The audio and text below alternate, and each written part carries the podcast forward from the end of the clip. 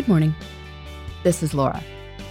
Welcome to the New Corner Office, the podcast where we share strategies for thriving in the new world of work, where location and hours are more flexible than in the past. Today's tip is about how to handle weekend work without, well, completely losing your weekend. One of the hazards of working from home is losing the boundaries between work and the rest of life. A lot of people have discovered this over the past few months. One survey from JDP found that of people newly working from home, a majority reported working on nights and weekends more frequently. Sometimes this is because people's managers don't observe boundaries, but other times it's because, well, hey, you're already at your workplace. It seems easy enough to get caught up on email. You have downtime when you'd otherwise be watching TV, and so, well, that's fine. I track my time and I know that I often work on weekends. My weekdays can be interrupted. And if my kids are busy on weekends, well, time is time. However, you might want to be a little judicious about it. So here's how to work from home on weekends without spending your entire weekend working at home.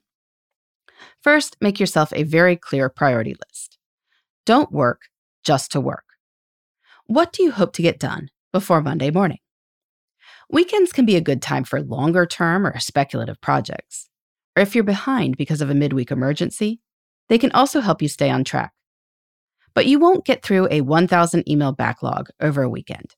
So don't set that as a goal. Maybe just return anything you intend to return from the last week, and let anything before that go. On a recent weekend, after returning from a few weeks at the beach, my weekend goal was to record 10 short podcast episodes. When I was done, I was done. Second, give yourself a window for doing these tasks. This serves a few purposes. First, work expands to fill the available space. We're more efficient when space is more limited. Second, it keeps work from always being an option. That way, you don't feel guilty when you relax or hang out with your family. There's a time for work, namely Sunday evening from 4 to 7 p.m and now is not that time. Then do what you need to in order to make your working be okay with the people around you. If you've got young kids, your spouse is not automatically obligated to cover, especially if he or she covers more of the work week too.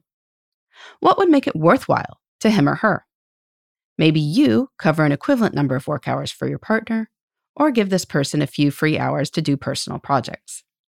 Your kids might be more amenable to your work session if they know you're planning to take them to the park right afterwards. A significant other might be okay with you working Saturday, if Sunday is open. Make sure you figure this out. Finally, realize you may not have to work on weekends. I've sometimes fallen into the habit of assuming I can get caught up over the weekend, so I don't press as hard on Thursday and Friday.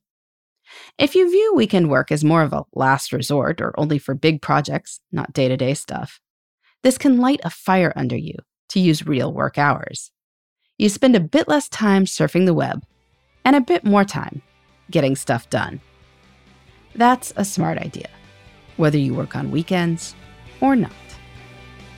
In the meantime, this is Laura. Thanks for listening. And here's to succeeding in the New Corner office. The New Corner Office is a production of iHeartRadio. For more podcasts, visit the iHeartRadio app, Apple Podcasts, or wherever you get your favorite shows.